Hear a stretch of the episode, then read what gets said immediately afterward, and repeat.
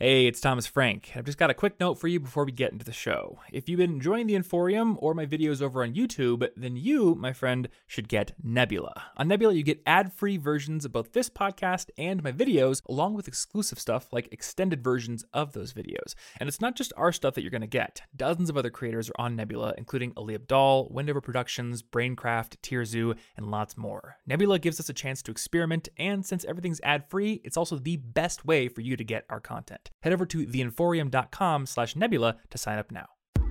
Hello, dear listener, and welcome to another episode of The Inforium. I forgot that I'm supposed to be looking at that camera instead of that camera. This is a show about productivity, but not about which camera to look at when you're doing a podcast that most people don't even watch on video. That's true. That's I really true. botched most, that Most intro. people don't see any of this. we are uh we're back to doing a remote recording today, which is why the audio may sound a little bit different. Apologies to my editor Anna in advance for having to futz with the audio settings once again. But uh you know, we're not even remote because of uh COVID. We're just remote because busy.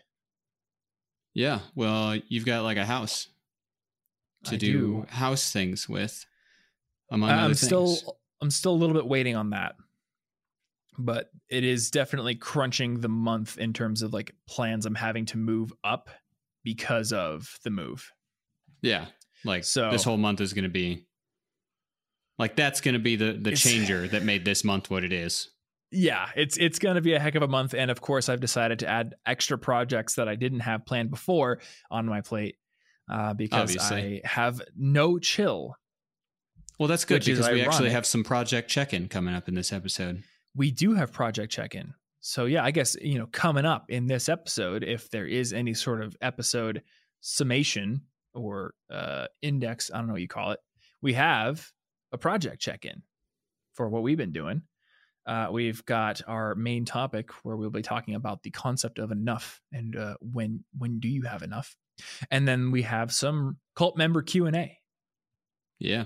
so, you know, a good old classic episode of the Inforium. That's how dad did it. That's how America does it. And it's worked out pretty well so far, Yeah. I think. For for. 6 episodes as of now. Uh, one thing that I can promise you we will not be talking about in this episode is the election, partly because as we record this on election day, you and I have no idea what's about to happen. But when everyone's listening to this, they will hopefully know already. That's So that's true. There's yeah. just really for, for no the record, value. we we have no we have no insight into what you, future listener, already know. I did. I was wondering about one thing the other day. Can you think of another website that has as long of a time period between its cyclical traffic boosts as 538? Which, Mm, for, for people who don't know, 538 is Nate Silver's blog where he uh, does all sorts of like polling and statistical data on elections, but uh, it is Um, basically like is there a everyone's census website that Well, maybe. Uh, I remember filling out the census. Was it online or was it through paper this time? I don't know? There's maybe there's a website. If so, then that Okay, one's probably this- a little longer. If there's a census website, that is a decade long traffic. Uh, But also, I doubt a it? Like census website cyclical would be like pattern? working real hard for good Google Analytics. You know, probably don't Probably care not. that they're not getting traffic the rest of the time.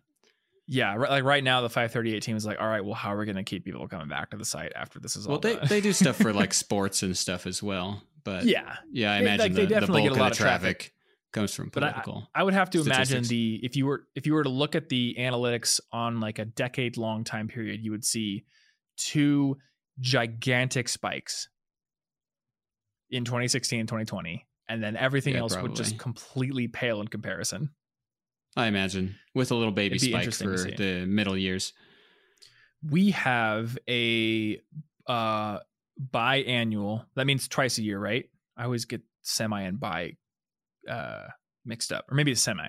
I think it's semi semi annual. we have a semi-annual traffic spike pattern at uh, college info geek because we get a lot of traffic in august and september and then we get a bunch more again in january oh yeah, yeah. And that makes summers are usually pretty chill we get little bumps like near midterms near graduation uh, and then there's like pretty chill periods in between but I would say our spikes aren't like massive. Um, I think my friend Matt, who has a pool website, probably sees a much bigger spike. It's like once a year in the summer, it's huge, and then in the winter, it's not. Which I've told him he needs to start targeting Australian pool keywords so he can level that a bit. Oh yeah, that would make But, uh, sense. I don't know if he's done that. Yeah. All right. Uh, what say we do project check in? Yeah. because we haven't done it properly in about a month. Uh, so last time we re- we recorded podcasts, we did two in a row, which meant that project check in for the previous episode was not very productive. I think uh, I had maybe one lunch hour in between those podcasts to get anything done, Yeah. and I'm not sure if I did. But uh, since then, we've had a full month of things. So I'm going to let you start. What what have you gotten done in the last month? Uh, I've been working on a, a new personal website that I just completed and put out onto the internet. Mhm. It's uh, I'm trying to consolidate my web presence a bit. I, it was spread out, so now everything's out on uh, just kind of a list of links to the various things I do, a bit of a, an explanation of my projects, uh, photography portfolio page, and by the time this episode comes out, probably a language resource page that I've been meaning to make for years. Because you're still working on that, right? Yeah, that's that's in progress right now, but it'll probably be done by the time this episode comes out. It's almost almost there. But yeah, I've been working on a new website. I guess it's um it's at martinbay.me and you can misspell that almost however you want. I bought several domains of my last name misspelled, so martinbay.me will probably go to the right one. I wonder if you can get any variation of Martin dot something. I don't know. Martin's a fairly common name. I have Thomas dot lol. Yeah, but I don't need to buy an LOL. What am I going to do with that? I think I, I redirect Thomas dot lol to my. like I already uh, have too many domains I'm not using. I don't know if I need to go out of my way to buy a bunch more. That's true. I thought recently about like what is the effective monthly cost of all my domains because they get renewed yearly. And Yeah. they're on average what like 15 bucks a year. Some of them are more expensive because they're Depending on the kind, yeah. I probably spend like probably 10 bucks a month on domains. Oh Yeah. well, what are you going to do? But yeah, the the website's looking great. I am especially impressed by how you have implemented the dark mode preference. Oh, I'm, I'm really happy with the dark mode. Um, I want to get that on my website Oh, soon. Also, the color to redo some choices. stuff. I was I was real happy about the color choices because I themed them. Uh, oh, oh, you mean like with the names? yeah, Yeah, that's the kind of like sweet. extra unnecessary artistic touch I like to bring to everything. I am very impressed with the new Builder plugins because last time, like in the past, I tried Builder plugins. They were like okay, and when they started out, they were all like slow and kind of awful. Now, I mean, you you built your new website with a Builder plugin. It's, true, and it saved me a bunch of time awesome. that I didn't need to spend coding relatively simple things. Yeah. Like, I mean, uh, I would probably have to think about this a little harder, but there's a part of me that's like, if we were to ever redesign CIG, I might say just do it in Elementor. Because Maybe. I did my new Yeah, site I'd have to think about a couple of special cases first, but like you can you it's not like you couldn't further customize it. Yeah, like a lot of like the hub pages we've done, you could hook into custom field plugins to do dynamic data. And like with the speed optimizations that you and I have done, I don't know about your site, but mine is uh is nearly as fast as CIG. I even though it think my built with Builder site plugin. it's it's getting very good ratings from like GTmetrix or the Chrome Lighthouse thing. Mhm. I think it's about as fast as it can be without using a CDN or a more expensive host. And are so you're using so wait, you're not using a CDN? Nope, not at all. You're not using Cloudflare on the site at all? No, I have like 20 photos. So I didn't feel worth it. Wow. So this is interesting because on our uh, on our personal website guide, we recommend HostGator, which I've been using for very many years. But personally, I switched to WP Engine. Um, I think it was in like 2016 because CIG was just getting too much traffic. Yeah. and I continue to recommend HostGator as like a good personal starter. There's a lot of people on the internet who think HostGator sucks, and It's working just this fine is kind me. of interesting because you built yeah like not only did you use this heavy builder plugin that a lot of people say you need to have a great host for you're also getting really good page speed load times on the public end which is and you're not even using cloudflare i was sure you'd be using cloudflare Nope. so that's pretty cool uh it's, it's actually very cool to me because it means we can update our guide with this and still recommend like i think what is Yeah, still it's the working cheapest perfectly fine. possible option it's like if, if you get the discount it's what like two dollars and 60 cents a month or something when squarespace is 18 i want to say? Yeah, it's something like that. and even wix premium is like 12 and i don't like wix because their their uh their responsive templates. Are not actually responsive. Like you have to build a mobile version and then if you reload the page with the right width it'll load that but you can't like stretch it and have it collapse down which that is not responsive as Mm, far as i'm concerned. yeah. so uh so yeah that's cool. You got a brand new personal website and it is more than one page. Um i also Yes, have a brand new personal website. So i can't remember exactly what i said i had done on my last project check-in but what i now have is a finished and launched personal website that has a homepage and about page. It has a page for my courses um, but what i'm most excited for and what is definitely new since we talked about this last time is I've got uh, multiple blog pages. So I've got one for my general articles, one for my book notes, and then one specifically for Notion tutorials. And I have a templates page where I have four Notion tutorial or four Notion templates that people can download. Um, I had the two that already existed, which was the video project tracker for YouTubers and uh, video editors, and then the note taking template. And since we last talked, I launched two more. One is called Ultimate Tasks and is a full featured task manager for Notion that basically replicates most of what you're going to have in like Todoist, Asana, Microsoft To Do, pretty much any task management app.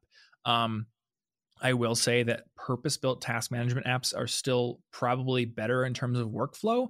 But if you're somebody like me and you want to connect your tasks to other things like your video scripts or your wiki or anything like that, like doing it in Notion makes sense.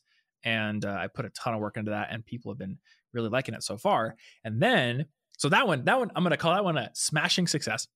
Uh, and then I had this idea. I've been playing a lot of Among Us, uh, and I know you've been playing a little bit as well. Yeah. And I had seen a YouTube video where somebody had a little tool where they could like drag the player names under different columns like sus or dead or innocent or almost certainly imposter. And I'm like, hey, I could build that in Notion with just a Kanban table. So I did that. And then I was like, let's just go overboard with this and see what I can build. And I built this whole template where you can like put the location where you last saw somebody and it'll tell you if there's a vent and where the vent goes and like all kinds of crazy stuff like that and I did a YouTube video on my main channel for it. And I, I was thinking to myself, okay, this is an example of like passion mashing, which we've talked about a long time ago, I think, where you kind of take like two things you're interested in and smash them together. And passion mashing can go one of two ways. Either you create something brand new that like both audiences from those two interests love, or you like create an intersection that just kind of alienates everyone. and I'm like, all right, this is going to go one of those two ways. I am almost certain that this video will not be a middle of the road video. I think it's going to bomb hard or go viral. And unfortunately, it bombed hard. Oh no. Uh, yeah, it's it's like I think it's been out for four days and we have like fifty thousand views on it, which we were on It track. is- for it is every fairly video. niche. It is fairly niche. We were on track for every video in 2020 to have hit 100k, and this one I don't think will, or it will. It will take a very long time to do it. So whatever. Like I am not that mad because if if I am not allowed to take risks with my channel every once in a while, then like I just feel stuck doing the same kind of thing. So I'm glad Yeah. I tried it, uh, but I definitely learned a lesson from it. And it's not like a total failure. Like people have have used the template, and the thing I found is the the amount of views it got was very low, but the people who were interested in it showed a lot more enthusiasm than they normally do on a video that I do. It got added to Product Hunt. It got put on Reddit. Uh, a lot more people were talking about it on Twitter than most of my videos. So it was kind of an interesting dichotomy there. It's just Uh, but anyway. some solid niche stuff going on. It's very niche. It was very fun to build. So uh, possibly not the best um, business decision in terms of making a video on it, but who knows? I also um, I wanted to use it to market my new channel, which is called Thomas Frank Explains.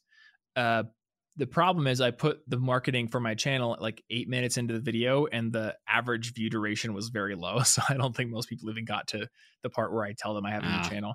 So I think I need to retry that and do another video on my main channel that is a bit more tailored to that audience and that advertises the new channel more quickly. Um, but I think I talked about like, I was kind of building the machinery to build a course for Notion for like people who are creators and teams who want to use it to boost their productivity.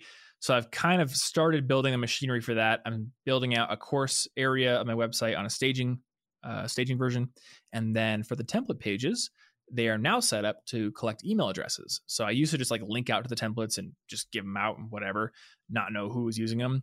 Um, for each one, I've now built a landing page where people can either just go straight to the template or they can get the template and also sign up for a Notion Tips email list. So I'm basically getting my stuff together with this new website. That's fair. And uh, in addition to that, I like I said, I launched my channel and I've got four videos on there now. So in terms of actual video output, I think October was one of our most productive months in a long time. It's just that not a lot of them were on the main channel. So it's interesting, like building a new a new project sort of like reignites that fire. yeah. So yeah, that's basically my project check-in. Uh, hey, I paid my first mortgage, so that's yeah. fun. See, now the interesting part about your project check in here is that I think it wraps very neatly into the main topic because you're starting a new channel and you're going to be trying to get more followers again, more more Mhm. subscribers, and you've just bought a house, a symbol of financial success to many people. It's a tough thing for people in our generation to get a house. Both of these are things that you kind of want to do going forward, and you have to decide when have you got enough. How many followers are you hoping to get on that new channel? And and, and like, is this is the house going to be? Are you good then, or do you want to keep building? Now, do you want to buy a mansion after the house? You've got to pick your own stopping points soon. Uh, yeah, I definitely want a mansion. No, I'm just kidding. I don't want. I don't want a mansion. Yeah, you shouldn't get a mansion Um, because they're haunted every time. So yeah, I have some thoughts on this whole enough question. So the the channel is interesting. Um, in building it before I had launched, I had a model I was looking at, which I have now realized was a, a, a very bad model to be looking at. So my friend Sam runs a channel called Wendover Productions. I'm sure a lot of people have heard of it. It's very big. Has at least two and a half million subscribers and he launched another channel a couple years ago called half as interesting and half as interesting i believe hit 100000 subscribers before the first video even went up because he advertised Wow. it on the main channel and it was like a mystery thing so i was like oh well i should try to do that i should try to like get you know a ton of subscribers over to this new channel before it even launches and i i, I kind of didn't do that uh, i think i just got a little bit too busy and um, or maybe just too excited to make content for that new channel. But I realize that his his uh, model was not the one I should have been pursuing. In fact, it could have kind of prematurely killed this new channel. So half as interesting is like variety content optimized for viral views. It's like interesting, almost like interesting Wikipedia facts, like the secret protocol that happens when the Queen of England dies, or what's the longest drivable distance in the world without getting on a boat or a plane, like that kind of Hmm. stuff. You know, the average person would click on that out of curiosity. So perfectly fine to have a ton of subscribers waiting in the wings when you launch that. I have a general productivity channel, but my second channel is a super niche, like Notion tutorials channel. So it's like people who want tutorials on a specific piece of software. So if I had tried to push a bunch of uh, subscribers to that channel before I launched it and they had no idea what kind of content there was going to be, a ton of them would have had no interest in it when I started launching it.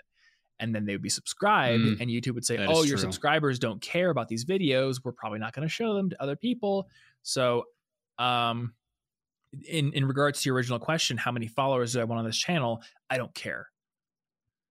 Like I literally don't care how many followers. What I want is as many followers as is needed to build up a sustainable side business with the educate like the paid education stuff I'm going to do. Paid templates, paid courses. Um, in regards to that, I saw one of the co-founders of Notion tweeted with one of those like open face emojis. Ah, somebody made three hundred thousand dollars selling Notion courses. So, uh, I don't really have a time frame for that, but that's sort of like okay, I'm going to give myself a goal of hitting that. Okay. Like, can I can I make 300k selling my own product? And it's it's not even like I don't need that money, but I would like to prove to myself that I could successfully sell my own product and build my own business and sales pipeline. Like I would like to prove to myself I can do that as an entrepreneur.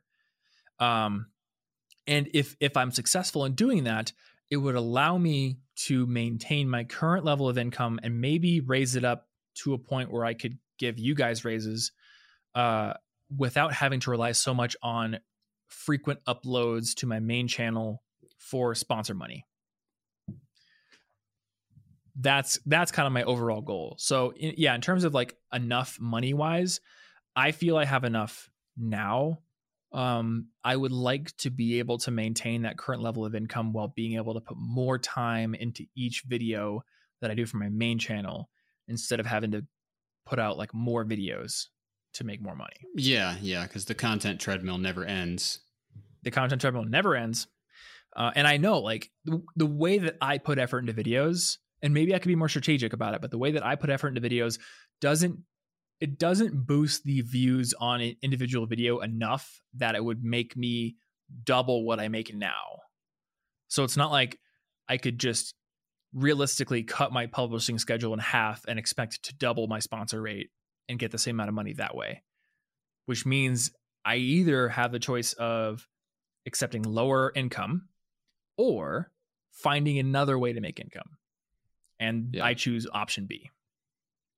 What is behind door number B? Number B. um, housewise, this is an interesting, interesting thing the house I bought is not necessarily in the location that I like would love to be in forever. So what I consider to be is a good investment because I'm no longer paying rent. I, am paying into equity. Um, I'm going to learn a lot by owning a house. It's going to be cool, but I, I, can already tell like I'll, I'll probably want to get something that I consider to be better at some point in the future, but I'm not in a rush. Mm. So I don't know. Like, okay. I, I guess this this puts me squarely in the camp of wanting I'm more. not completely content yeah. with what I have now. So now is not enough. Which, like, it, it, in the context of the discussion that we're probably going to have, I mean, it, it makes me feel a little bit guilty. Shouldn't shouldn't I have enough?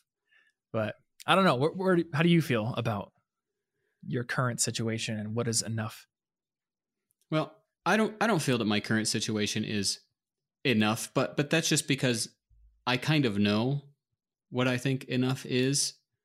And honestly, I don't think that it's that crazy. Mm-hmm. I, enough for me would just be like uh, more financial safety for yeah. the people people close to me, uh, and obviously myself. Like I'm not gonna sacrifice all of my all of my own income to the point that it doesn't end up helping in the end. But right.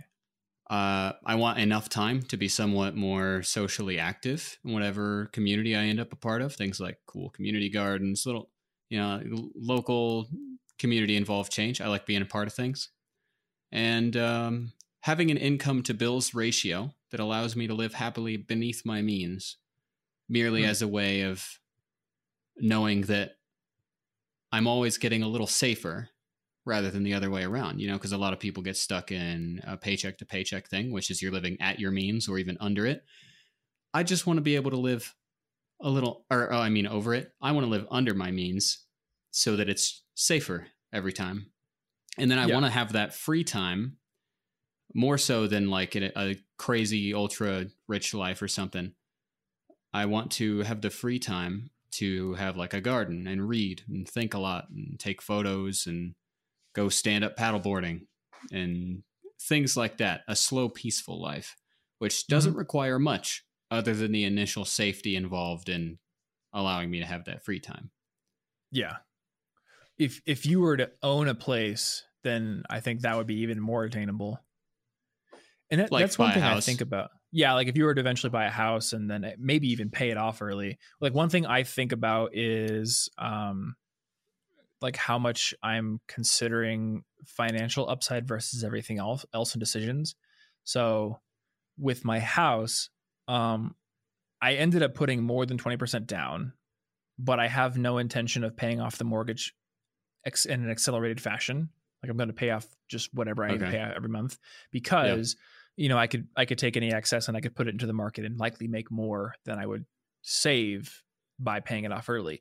But uh, for somebody with your priorities, it might actually make more sense when you can to pay off a mortgage early because then you would you would sooner own your house uh, free and clear Uh, and yeah. maybe you would end up with a lower you know balance in your investment accounts later on than you would have otherwise by like a small margin but you would have that like security of knowing yeah, like, I I very place. much value the the emotional value higher than like you know some small percentage of financial difference in the future. yeah And oh, and I guess one of the things that I that I dream of, the dream is that I have like a place that I live happily and I live under my means in such a way that I can travel two or three mm-hmm. times a year. I want to have a home base from which I can go stay somewhere for a handful of weeks as if I lived there, live an alternate version of my life. Like what would it be like if I if I lived in Kyoto? This is my Kyoto life. I'll live there for a month and and come back to my home base. That's the dream, but it involves living beneath my means in a comfortable, happy home somewhere that isn't too expensive. Then it's easier for me to obtain that. So it's Mhm. Kind of just freedom and peace. So I I would definitely be the kind of person who who wants to pay off stuff like that soon. I also like snowball debt payment more than I like stacking for similar reasons Yep, it's it's more another place where emotionally valuable to me Yeah. and that makes me feel better and if i feel better i'm more motivated and then i'm more likely to do things that would make me more money Mhm. so, So in the end i think i would actually financially benefit from that for people who don't know those terms uh, can you quickly explain them? Yeah so uh, they're both they're alternate techniques for paying off all your debts. The snowball technique i believe you basically you pay off the one with the smallest balance 1st Mhm. and then you take all of the money that you had to pay toward that balance. Let's say that was a hundred dollar a month bill. You pay off that whole thing.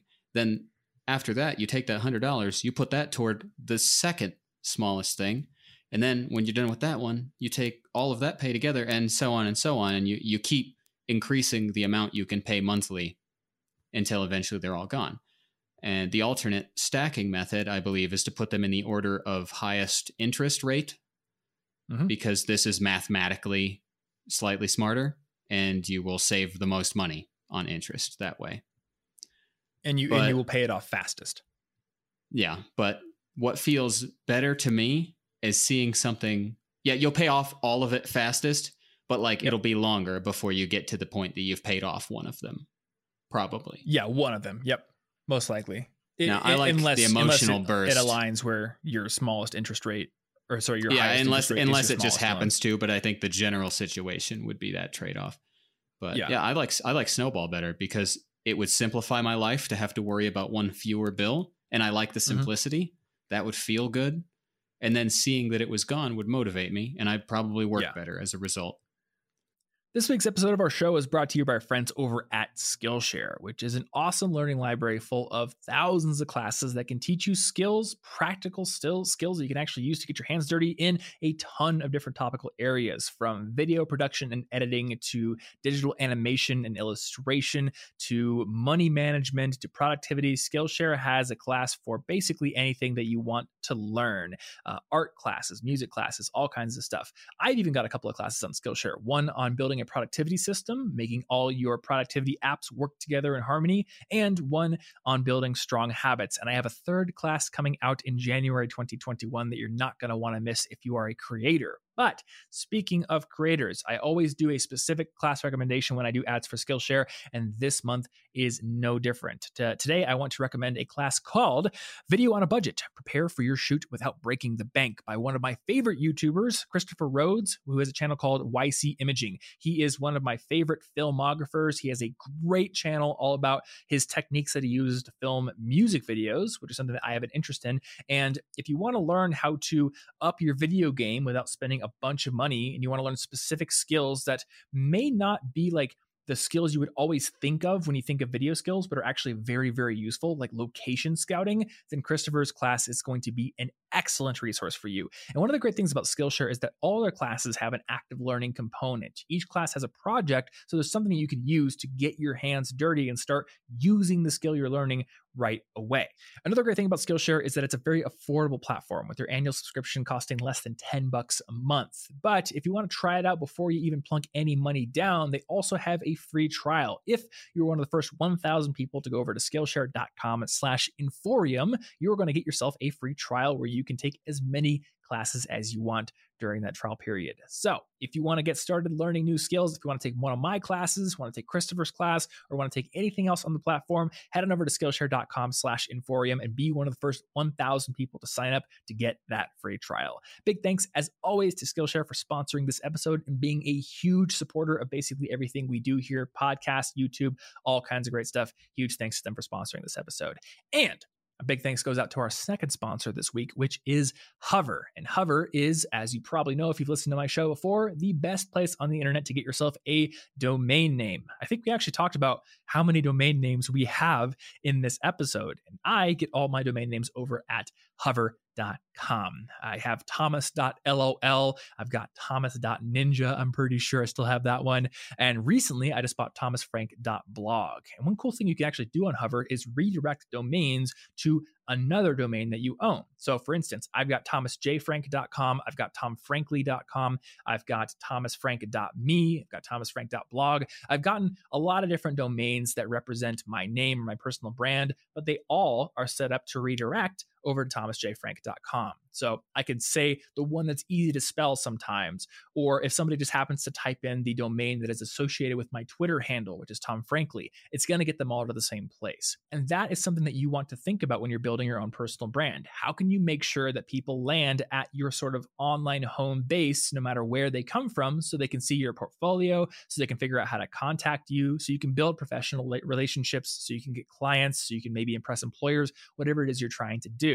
And of course, when you have an online home base, having your domain is the first step to doing that. Even if you're not ready to build a website for a portfolio or whatever, you do want to get your domain name so somebody else can't take it. I learned that the hard way by not being born early enough to get thomasfrank.com. But like I said, I've got all those other ones. And Hover is, again, the best place to get your domain because they have a ton of different extensions you could choose from your .coms, your .me's, your .lols, and they have a very streamlined and friction-free checkout process. A lot of other registrars do a lot of like pop-ups and they try to sell you on extra products. With Hover, it is super easy friction free, super fast to get your domain. So, if you want to get your domain, make sure you have it locked down for when you're ready to start building out your online web presence and save 10% off your first purchase. Go to hover.com slash CIG. That is H O V E R dot com slash CIG. And uh, once again, thanks to Hover for sponsoring this episode and supporting our show. Now, I I respect that. Um, Anna is like that. My mom is like that. A lot of people are like that. They want to see more loans getting paid off sooner and they, they're willing to pay a little bit extra and take a little bit longer to pay off their debt. Well, I just entirely. I just think the total interest for the debts I have, like the difference isn't going to be significant enough yeah. for me to care over the course of like 30 years. Yeah, so th- this is my like hard line piece of financial advice when it comes to snowball versus stack. If you have credit card debt that is accruing at like 22% interest, like pay that off. Well, first now try that to, one try to uh, consolidate it. And, that is uh, a refinance it to point. like a personal loan. But you know, say you're like, I've got a five thousand dollar loan at three percent interest, but I've got ten thousand dollars in twenty two percent interest credit card debt. Like you need to kill the credit card debt now, first. Now that that is a very very good caveat. I don't have that kind of credit card debt, so all of my percentages yeah. are roughly between you know like three, six, seven. They're they're all like. Yeah it's not a significant difference. Mhm. But yeah, if I had horrible ever mounting credit card debt, then certainly that would be the first one, followed by the snowball in my case. Mhm. I would definitely get that done first. the way I did it, uh, and people might know this, I'm like a advocate of the stack method. I care nothing for the emotional win of paying off a specific loan. I want to pay the least amount possible, so I will pay off the highest interest possible first. Um, the way that I sort of dealt with this emotionally is I just created a spreadsheet that had all my loans, and then it it created a total debt number, and I put a graph in in Google Sheets that would just show that line going down of my total debt over time. So every time I make a payment on one of those loans, the line itself would go down. And it was just that was like enough motivation to see all my debt going down over time. That But could that's not definitely enough for work. everyone. Well, some people might look at a chart like that, realize how overwhelmingly long it is, and then Mhm. just feel worse. And if you spiral into depression, you probably won't be that productive financially. So it could backfire. Exactly. Yeah, if th- that's something that a lot of like a lot of the number people like me don't quite understand. It's like the numbers do have an emotional effect that differs from person to person. And if numbers like debt or uh, income or whatever it is are affecting your emotional state, they're probably affecting your ability to work productively, which probably affects your earning potential. Not to mention Yeah, your and- happiness, which is a really Are they- hard to measure effect. yeah, and like personally, I if if this mattered to me, I would rather be happily in debt for 30 years than miserably in debt for 15, Yeah. you know. Yeah, that's basically Um, how I feel. That's it's a pretty good pretty good sum Mhm. up. Is like even though it would be slightly smarter, except for the credit card situation you mentioned, in which case it would be very much smarter to get that one out of the way first. Yeah, when the interest rate is high enough, like that should be your number one priority because it it can get so high that like number one you're just you're just throwing away money if you're not paying it down, and it can be so high that it just can stick around forever because it'll accumulate faster than you can pay it off. Like if you've Yeah. got 25% interest or 22% interest on a $10,000 balance and you're paying the minimum $25 payment a month, like you will never pay that off. You're just Yeah, going to that's be that's the trick. Math is real fun, isn't it? Math is fun. Uh, we're going to do a credit card episode on my channel at some point. That's probably a really good idea. Because oh, like also if you have anything with like a variable interest, things that aren't obvious and predictable. All of my debt Yeah. uh, is very reasonably low interest and you know like fixed. Mhm. No, nothing crazy is going to happen. Now I have learned Lest that anybody I, think I'm horribly irresponsible. I am okay with some debt. Uh, in fact, I, to me, I view debt as a tool when used responsibly, uh, and when the debt does not create a difficult financial situation on a month-to-month payoff basis. Like if if there is debt that I can pay off each month without like even thinking about it in terms of stress, and that offers me something, I'll often take it. So like the house I just bought. I only put 20% down because I wanted to avoid PMI and I wanted to get the lowest interest rate possible. And um, it wasn't the interest rate didn't even hinge on it being 20% down. It hinged on it being under a specific price limit where like the federal government will back the loan. So I had to put a little more than 20% down to get it under that price limit essentially. And that let me get a really good rate. Uh, and Uh, the only reason I like kind of went for it is I had not yet and still have not yet finished building a calculator to figure out if the PMI is worth paying or not because there is like a mathematical equation you can you can build to figure out is PMI worth paying or not if you are taking money out of your investments to pay your down payment. And now there's like there's more equations to do because I just learned that Wealthfront will let you borrow money using your investment balances as collateral, which is really interesting because I had to take money out of my investments and my investments were making like I think on average or over the lifetime currently it was like 12% return in my Vanguard account. I had to take a bunch of money out of that to pay my down payment. I don't know, but it may have actually been smarter if I had been able to borrow against my investment balance at two and a half percent to pay my down payment and then pay that off over time. There's math I got to do there. It's very interesting. But yeah, uh, at, at, the it's way at I- this point where I'm like, if this is too much math, and I just want to be happy, and the numbers can go away now. see, I, I, have I a love limit the numbers. of math. I love the numbers. Not that I, love hate math, but I have a limit of stressful finance math. Yeah. And I, I just love the stressful finance math. I love getting into it. Um, but like the general point is, if I can keep my war chest and get something I need with really cheap debt, then I'll do it. And uh, this is like this is something that I think business owners think about more naturally than people who are salaried employees or who are making money hourly. Uh, number one, as a business owner, like I know there's all these threats, and I guess like if you if you've ever lost a job, you would understand this too. But from a business perspective, um, paying like half a million dollars for a house is not as smart as letting the bank pay for 80% of that because if i if i fall on tough times and i have parted with half a million dollars then the probability that i'm going to have to lay people off is much higher or maybe even like my business goes under but if the bank is taking care of that then like the worst thing that can happen is yeah maybe they repossess my house but i don't lose my business and my team doesn't go hungry Yeah. So, like, yeah, that- you don't that's want how I to think lose about all it, of like- your liquid ability to.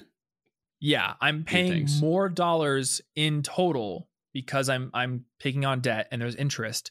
But what I'm doing is I am paying like the bank for the service of allowing me to keep my war chest and my optionality and my ability to take a punch if something goes wrong. And like if that if the cost of that service is not too high, I'll take it every time. But again, that's like that's an emotional it's like an emotional difference thing because some people that would eat away at them all day long. And if that's the case, it's the wrong decision. Just like, and this is a spectrum thing, it's not even a binary thing. Uh, That's where I'm comfortable. Where I'm not comfortable is in making like high stakes trades. You know, there's people out there who are like totally comfortable like betting the farm on Apple or like an IPO or something like that. And like, okay, if you're going to do that, that's that's your level of risk tolerance. My level of risk tolerance is not there but it is like it is at a certain point where I'm okay with certain debt. Yeah.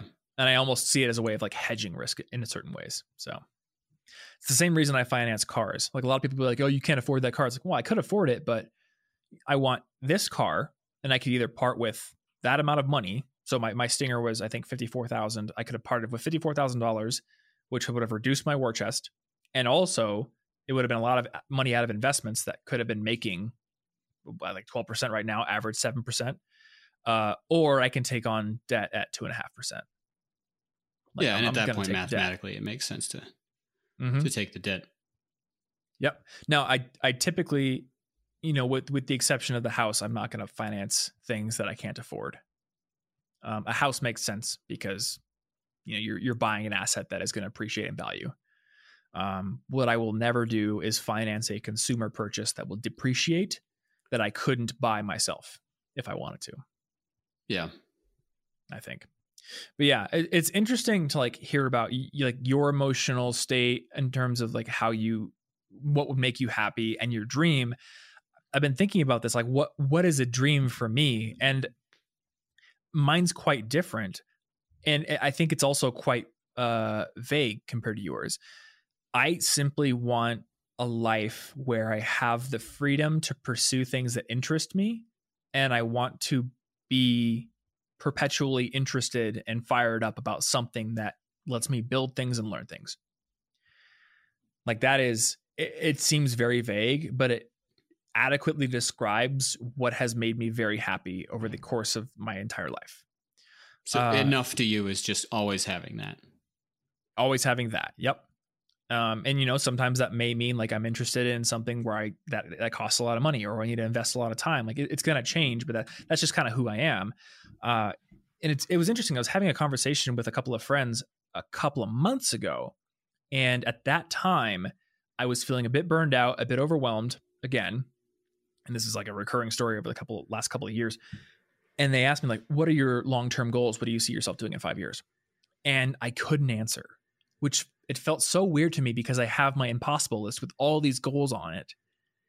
and I want to do all those things, but there wasn't a single one that was like sticking out as like, hey, hey, I really want, really want to do that right now. It was all things that I knew I had put on the list, but I wasn't feeling excited about any one of them, and I was feeling this stress because my my thought process at the time were, well, I had this dream of becoming a YouTuber, and I did that, and like it's stressing me out right now. So therefore, if I became like a musician, that well, that would just stress me out if I became this or that or whatever, that would just stress me out. And it's been interesting to see how my mindset my mindset has shifted as I've gotten interested in building out this course for Notion people, for building out my new personal website. It's another project, but because the interest is there and the passion is there, that idea that it's just going to be this like stressful burden in the future, it's not there. I just feel the excitement to build this new thing. So that tells me, oh, well, well, this is very different than what I was building in the past. But I'm still excited to do it. And I felt that same excitement for building my like my budget spreadsheet or learning camera operating techniques or like learning how to lay ethernet cable in my house. Like when I get to learn and build things, I am satisfied and happy. And so it, it sounds like doesn't. Maybe you already basically have enough other than the desire to remove constant video creation as uh, something that you have to do, since yeah. it would take the time away from all of those things that you're actively interested in. Yep. Yeah, I mean that's that's what it is, and maybe there's some combination of things I can do to keep the channel sustainable while allowing myself to do that. But yeah, I, I need the ability to learn and grow always. That's just who I am, and take the occasional vacation. But yeah, I mean, that, it's weird because like some convenient. I know a lot of people be like, if I had like you know just uh, just like a farmhouse in the country that I own and I could just like have some chickens, like I'd have enough. And I'm like, I wouldn't. That that might be cool for like a year, but then I would get something else in my head that I'd be interested in doing. So yeah, that's fair. I don't know. It's like a it's like a weird combination of never enough, but I understand what the enough is. It's just like at a meta level or something. I mean, that's a more know. sustainable not enough than if you were just like, I need to have a Scrooge McDuck mansion with a with a giant vat of gold coins that I, I can need, swim I in, even pool. if it's very painful to do so. Yeah, I've seen the Family Guy parody. That's what actually would happen. Yeah, you just fall and break. Yeah, but the, the desire to just constantly be interested in stuff is pretty reasonable enough to be chasing because really, at any given time, you might already have it. You just don't want to lose it. Yes, so it, yeah, it's weird. Like in a way, I do have enough. It's just that like my enough requires constant progression. Yeah. But it's not and, like um, a weird extrinsic progression that it is outside of your interest. It's purely yeah, based on what you want. hmm But I don't I don't have long-term future goals of like excess material wealth over what I have now. But at the same time i'm not the kind of person who's like i have enough now and will always have enough. Like what i have now is enough. Because i know like I, I will probably pick up an interest in the future that will require you know buying something. So like it, it, when i was younger i didn't really need a garage and now i'm like well you know i kind of like riding my motorcycle but i also have a car so i kind of need a garage and that's like yeah. fine so, I don't know. It's weird. And eh, one thing that I try to keep in mind with this, because I realize like I'm a very excitable person, is it is my interest in acquiring new knowledge, more money, more things. Like, is it genuinely something that I am driven to do out of a desire that is meaningful to me? Or is it I'm like chasing what somebody else has out of like hidden jealousy. I, I recognize in my, this in myself. I don't know if you feel the same thing, but because I'm so interested in so many things, I also follow a lot of people who are very good at those things. And as much as I try not to, I will like un, un, uh, unconsciously compare myself to them and then feel like, oh, well, I need to work harder over here, or I need to do this to get that. Yeah, I do that a lot. Okay, so yeah, I'm not alone. I would imagine that you know if we if we both do it, then the audience probably a lot of them do it as well. Well, I get I get the urges. I just I I they last for like a day or two until I'm like, wait, I'm being randomly pulled in a random direction by somebody that does something cool right now. Let me con- Yeah. let me stop. Let me consider that first. Yep. I'll have to tell myself like, well, that's what they do, and I don't just do that. I do other things too. So like, it would be very unrealistic for me to think I could do the same thing while also juggling all these other things, because naturally, the other things I'm juggling, they're not going to just be like little side projects. I'm going to feel that I need to be at the pinnacle, which eat with each one of them, and it's just very unrealistic. So Yeah. that's probably my biggest struggle with like the concept of having enough is making sure that I'm not chasing things that are just there because I am looking at somebody else and comparing myself to them. That's probably the biggest thing that I've had to. I've been working on it a lot this year because obviously we've had a lot of time to think. You know, Mhm. insert thousandth comment anyone's made about the pandemic, but Right. I've spent a lot of time thinking, and like I've had to start trying to pinpoint which things I really do want to pursue more effortly, and Mhm. which ones I would like to not push so much because the enough for me involves that time to be slow, to go for a walk, to to have a garden, to go spend time taking photos. And Yeah. unfortunately, I like like 92 things. And that means Mhm. that I have to accept that I can't keep them all firing on all cylinders at all time. I have to let things go somewhat. In order Yeah. to have enough time, I have to reduce what I consider to be enough skill sets. And that's that's been very difficult because I just have to accept that there's a limit to what I can Mhm. maintain.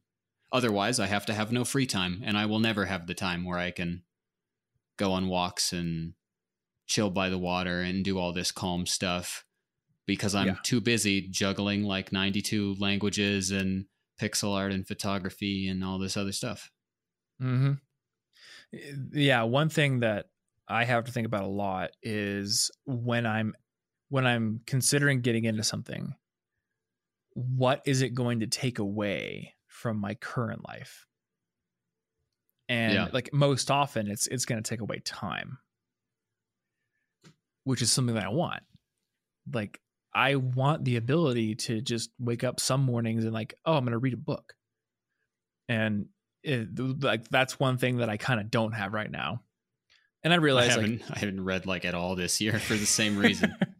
I've read a bit this year, but the past uh, month especially has been just a whirlwind of getting my new site built, my new channel launched, get videos out on both channels.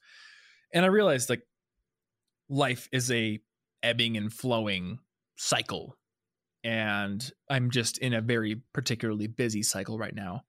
But I have to be careful not to say, okay, well, like this level of output is what has to be the norm always, because it is representative of the peak of a cycle and there there needs to be a corresponding valley at some point to allow for rest and recuperation.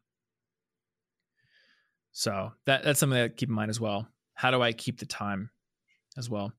When when i when i get excited about something it tends to be something that would afford me more money more optionality in terms of opportunities. Uh, but additional free time is usually a pretty back burner consideration even though like when i really think about it it's probably the one that i would want the most Yeah. Yeah, it's it's really hard at- to come to that conclusion, but it, then accept it like emotionally. Mhm. You might you might logically say it, but you have to feel it and then do it. yeah exactly um, so i guess to put a little bow on this conversation so we can get into some of them cult member questions and then i can go get some writing done is when you're thinking about what enough means um, think about what it means to you and not necessarily just what it means to somebody else because clearly like our definitions of enough are very different They're very personalized. they're very personalized yours seems more concrete and and simple in terms of like you can picture what that Well, looks I want to be, head. you know, Thanos when he's he's just sitting on like his farm. That's it. I just want to be like Thanos, happy Thanos. you want to sit on your farm with the knowledge that you have just wiped out half of the universe Well, I might be able to snap away that knowledge in that particular situation, so I could just. Um, so that'd be cool. But yeah, just some something chill like that. Um, I've seen some things that I don't want to remember, and now I don't have to with this forgetting ray. yeah. Uh, okay. Yeah, but like, yeah, it's it's like simple for you. Y- you know, you want to be able to travel, have free time, do slow activities, things like that. For me, it's it's more fuzzy, but like philosophically, the idea is quite simple. Just have the freedom to keep building and learning things, not get Yeah. stuck in the same rut forever. And You I know? may, in fact, have a more philosophically fuzzy one after I hit that first goal. You know, I Mhm. may after that be like, cool, I've enjoyed these peaceful things for a while. It's time to Yeah. do something different. I just don't know that yet because I haven't haven't hit it. The only kind of Mhm. enough measurements that I would be really really suspicious of, if I were anyone, would be any enough measurements that come with a number. If that number is not me- meeting your basic safety and whatever needs Like, you know like, like, a, a lot of oh, I just need a million with- dollars. yeah like oh i just need a million dollars past a certain point money numbers become you should really question whether that's a real thing or whether Yeah. you want like three cars or a giant house or 18 million youtube subscribers this a lot of the stuff that comes with numbers is being clearly driven extrinsically because the intrinsic joy of doing something isn't that affected by what how many times you've done it thus far Yeah, so it's yeah. The the I would number be is just suspicious of number based enough goals. Yeah. I used to have more number based goals than I do now. Now, like, I have a few of my possible lists that are just fun to track. Like, it's fun to see. I've got like hit 5 million subscribers on there, but I don't really care when I hit it. I, I You're not literally have it your there life just to because it right now. no, I, I would literally have it there because I would be interested to see how long it took between like 1 million, 2 Yeah. million, 5 million. Like, it's just, it's just interesting to see those. Well, dates and that that's but I interesting. don't care about like, and I've, I've learned, and I, I think the biggest one was hitting a million subscribers. I hit it. I took a picture of my screen, posted it on Instagram. I was like, "Woo, I got it!" And then, you know, five minutes later, I'm like, "Oh, well, that dopamine rush is gone." And now the next milestone, I guess, is 10 million because of the way that human Yeah. brains perceive number increases. We don't perceive them linearly; we perceive them logarithmically or exponentially or something like that. Like, you know, like one lion is half as threatening as two lions, but like 67 lions and 66 lions, like the same thing, you know? yeah, that's so not- maybe, maybe it's that based on survival mechanisms. Like, you know, you got six, seven lions coming towards you. This 66, 67, it's fine. It's the same thing. You're going to die Right. either way. I I guess a really relatable numerical one, maybe that that would be an example of what to watch out for. Would be like the kind of person who says, "I want to read hundred books this year, then I'll be happy." But now maybe reading hundred books could make you happy, but it won't be the fact that you've read hundred. It would be, do you enjoy reading when you're in the middle of reading the book more so than Yeah. do you enjoy that your Goodreads shows that you have read this many? Like Yeah. the- which a lot of the numbers can make you not enjoy the moment. that that's been sort of my position on Goodreads forever. Like Goodreads should not be considered to be your trophy case. Yeah, I removed my to be read list a long time ago because it was stressing me out. Yeah. Yeah. You know, I, I used to do that. Oh, I'm going to read 30 books this year. And then I just be in the middle of reading when, like, am I behind on my progress? Am I going to hit 30? I'm like not enjoying the book. Or I would be incentivized to gloss over something that I could probably read again or mull over, or think about deeply because, oh, well, I need to read one chapter a day. Yeah, or And skip I've out only on got a really 30 big book because why would you read the Da Vinci biography? That's worth like six books worth of reading. Yep.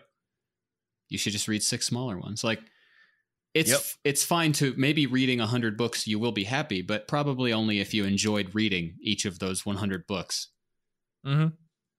Yeah. So I, I, I think like the goal there is just read. Yeah, Read like just be careful about attaching numbers unless they're kind of loose directional numbers rather than you think they'll Mm-hmm. Actually could make a difference. it could be worth using a number to get yourself in the habit of reading like read 20 pages Yeah. a day or half an hour a day or something like that just just to get yourself in the habit of doing it but i think once you're in the habit those numbers are uh, sort of meaningless at that point it's it's one of those like what got you here will not get you there things you know like you, you take the training wheels off the bike eventually Nobody in the Tour de France has got the training wheels on the bike. Though that would be very funny if like They should the allow top someone cyclist in the world wheels. is just on one of those tiny child bikes with training wheels and the tassels, still going down the mountains of France at like 70 miles an hour, but just on that. Oh, hey there. So, apologies in advance, but uh, as of this part in the recording, Martin's microphone decided to, for some reason, disconnect because computers are unreliable, of course. So, we're switching over to his camera audio, which isn't quite as good, but is still quite listenable. I would watch that. Yeah. Sounds horribly dangerous though. can we can we have a pro cycling circuit where like it, it's pro cyclists, but they have to ride children's bikes I think they've and got to streamers? they've got to find a way to like balance that better so that they're less likely to just flip over because of the tiny bikes. Uh, they just need to get good. I mean, probably. That's it. Just just get good. um. Oh, I, I forgot to, or I don't want to forget to say this. So when talking about like the number thing, uh, I had a number at one point in my life that uh, I kind of no longer believe in, but I want to comment on it for a little bit. So when I was 23, I set this goal of hitting, I think it was $900,000 in 2013 or 2014 dollars. Was it like one of those kind of fire kind of things? Yeah. Um, so yeah, I think it was 2014. I wanted to save up nine hundred thousand dollars, basically to do the whole Mr. Money Mustache thing, which is like save up enough money where you can do the four percent rule. And the four percent rule is if we assume the stock market makes seven percent on average, and then we'd be really conservative and say, okay, maybe five percent, then you could take four percent of your investment portfolio every year, and still it would it would last forever. So like if I saved up nine hundred thousand dollars, I, I think four percent of that is thirty six thousand a year. And you know, if I took out thirty six thousand a year, but it was making at least five percent, then it would it would last forever at that amount of money, or maybe even grow slightly. Um, a lot of the people in like the fire community, the financial independence, retire early people, they live by this whole goal of like get enough money saved up that I can do the four percent rule and retire early. Um, there's a great YouTube video which we can possibly link to in the show notes where a guy is basically like debunking it. But I, I think 2020 has shown how uh, the four percent rule can really fall apart if the market stays good forever. Then it's fine. But when, when we look at the market and we say, oh, it makes 7% on average, that is a long term view on average and and your your money would make seven percent if you just kept it there and never touched it. But if you're taking four percent, and so let's say you're taking four percent every year, but you're withdrawing it monthly, like it's so it's your income. Well, then if the stock market has a huge crash like it did in March of this year, you're not taking out four percent. If you're making a withdrawal at that point, like you're eating into so much more in terms of gains.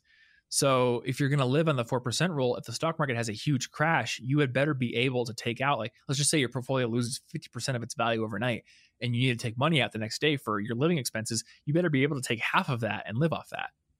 Otherwise, you're taking out a ton more and it, it Mm, might, yeah. you know, eventually run out.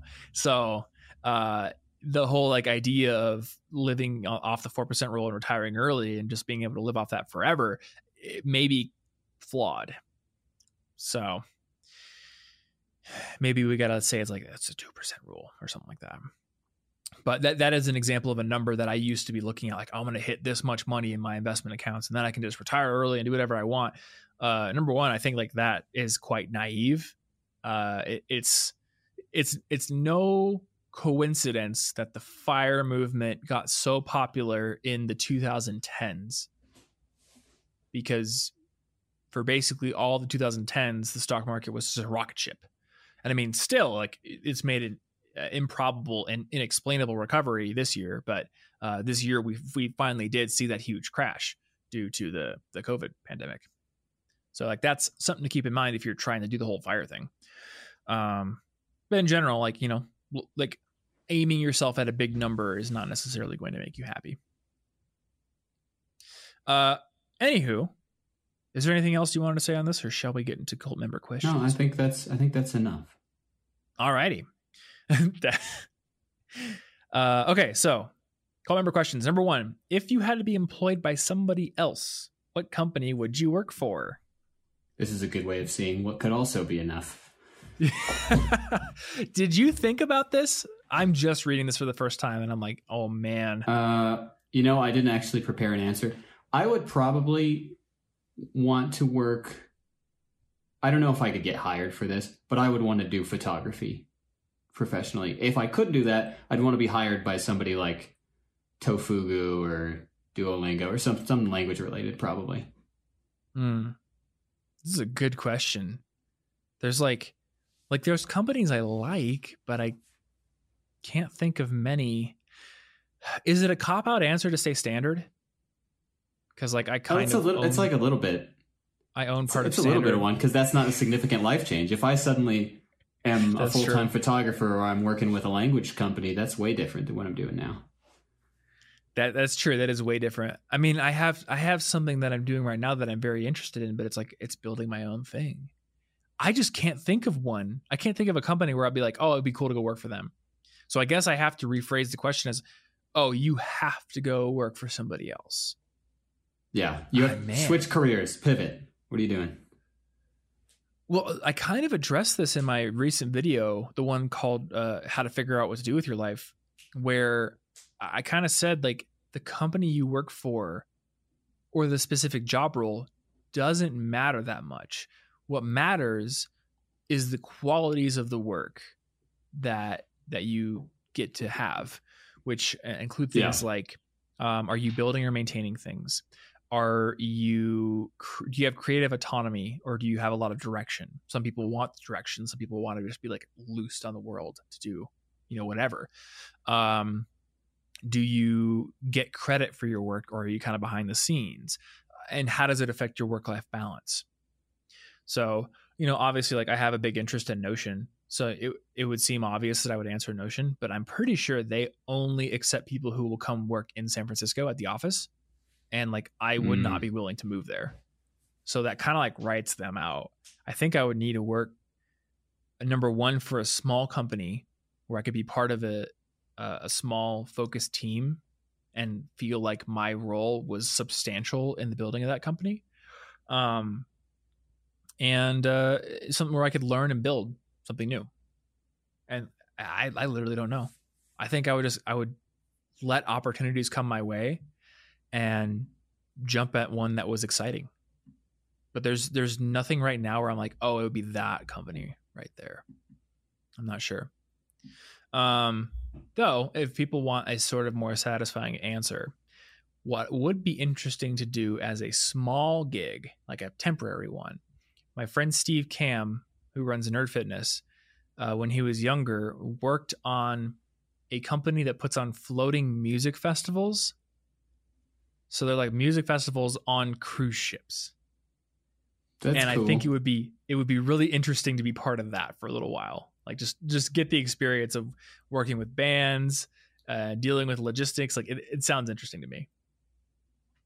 All right, so- that's an interesting answer. That's that's my answer for now. But yeah, I don't. It's not like oh I'd go work for Tesla. Like no, I don't think I would. You know Tesla's cool. I wouldn't want to work for them. I got all kinds of companies that I admire, but I don't think I'd want to work for them. Yeah. I just love doing my own thing, building my own stuff. Um, and yeah, I guess like the the realist answer is if I for some reason couldn't do my company anymore, I would find something to do at standard. And I kind of know what I would do at standard because I'm a process optimization guy, so I would do that. Uh, all right, second question: What podcasts have you been listening to? I, and you chose to put this question here, which makes me think that you have been listening to a podcast. But as far as I'm aware, you don't typically listen to podcasts. I've been catching up on on some old Anthropocene reviewed episodes. Oh, okay. That's pretty much Remind it. me again of what that show is.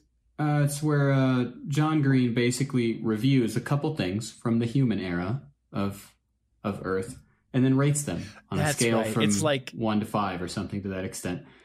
It's so one like episode, Cinema. it- he was reviewing like Canada geese, and I don't remember if it was the same one, but he was they, he reviewed Kentucky bluegrass, like the grass in Yeah. lawns, and Diet Dr Pepper, just all sorts of. But they're really the way he reviews them, it like it feels so deep to be Okay. learning so much about how It important maybe Diet Dr. Pepper bit- is to humanity.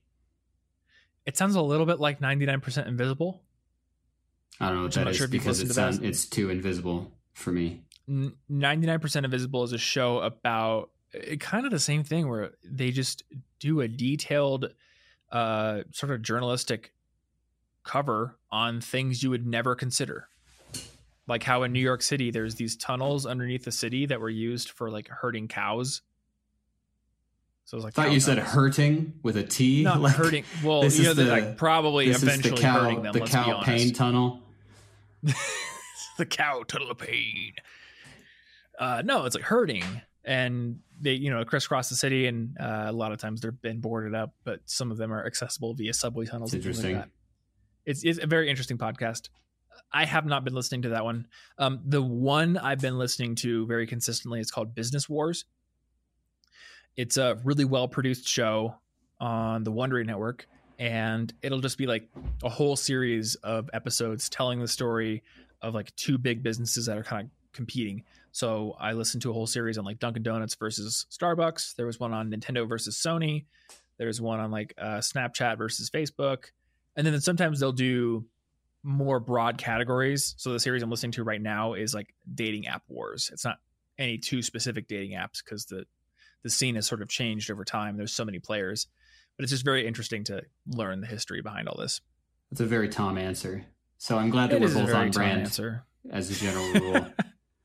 And yeah, I haven't been listening to anything else. So part of the reason is um, Listen Money Matters and Money Lab are on. Uh, they've been on a very long hiatus, and I don't know if they're coming back.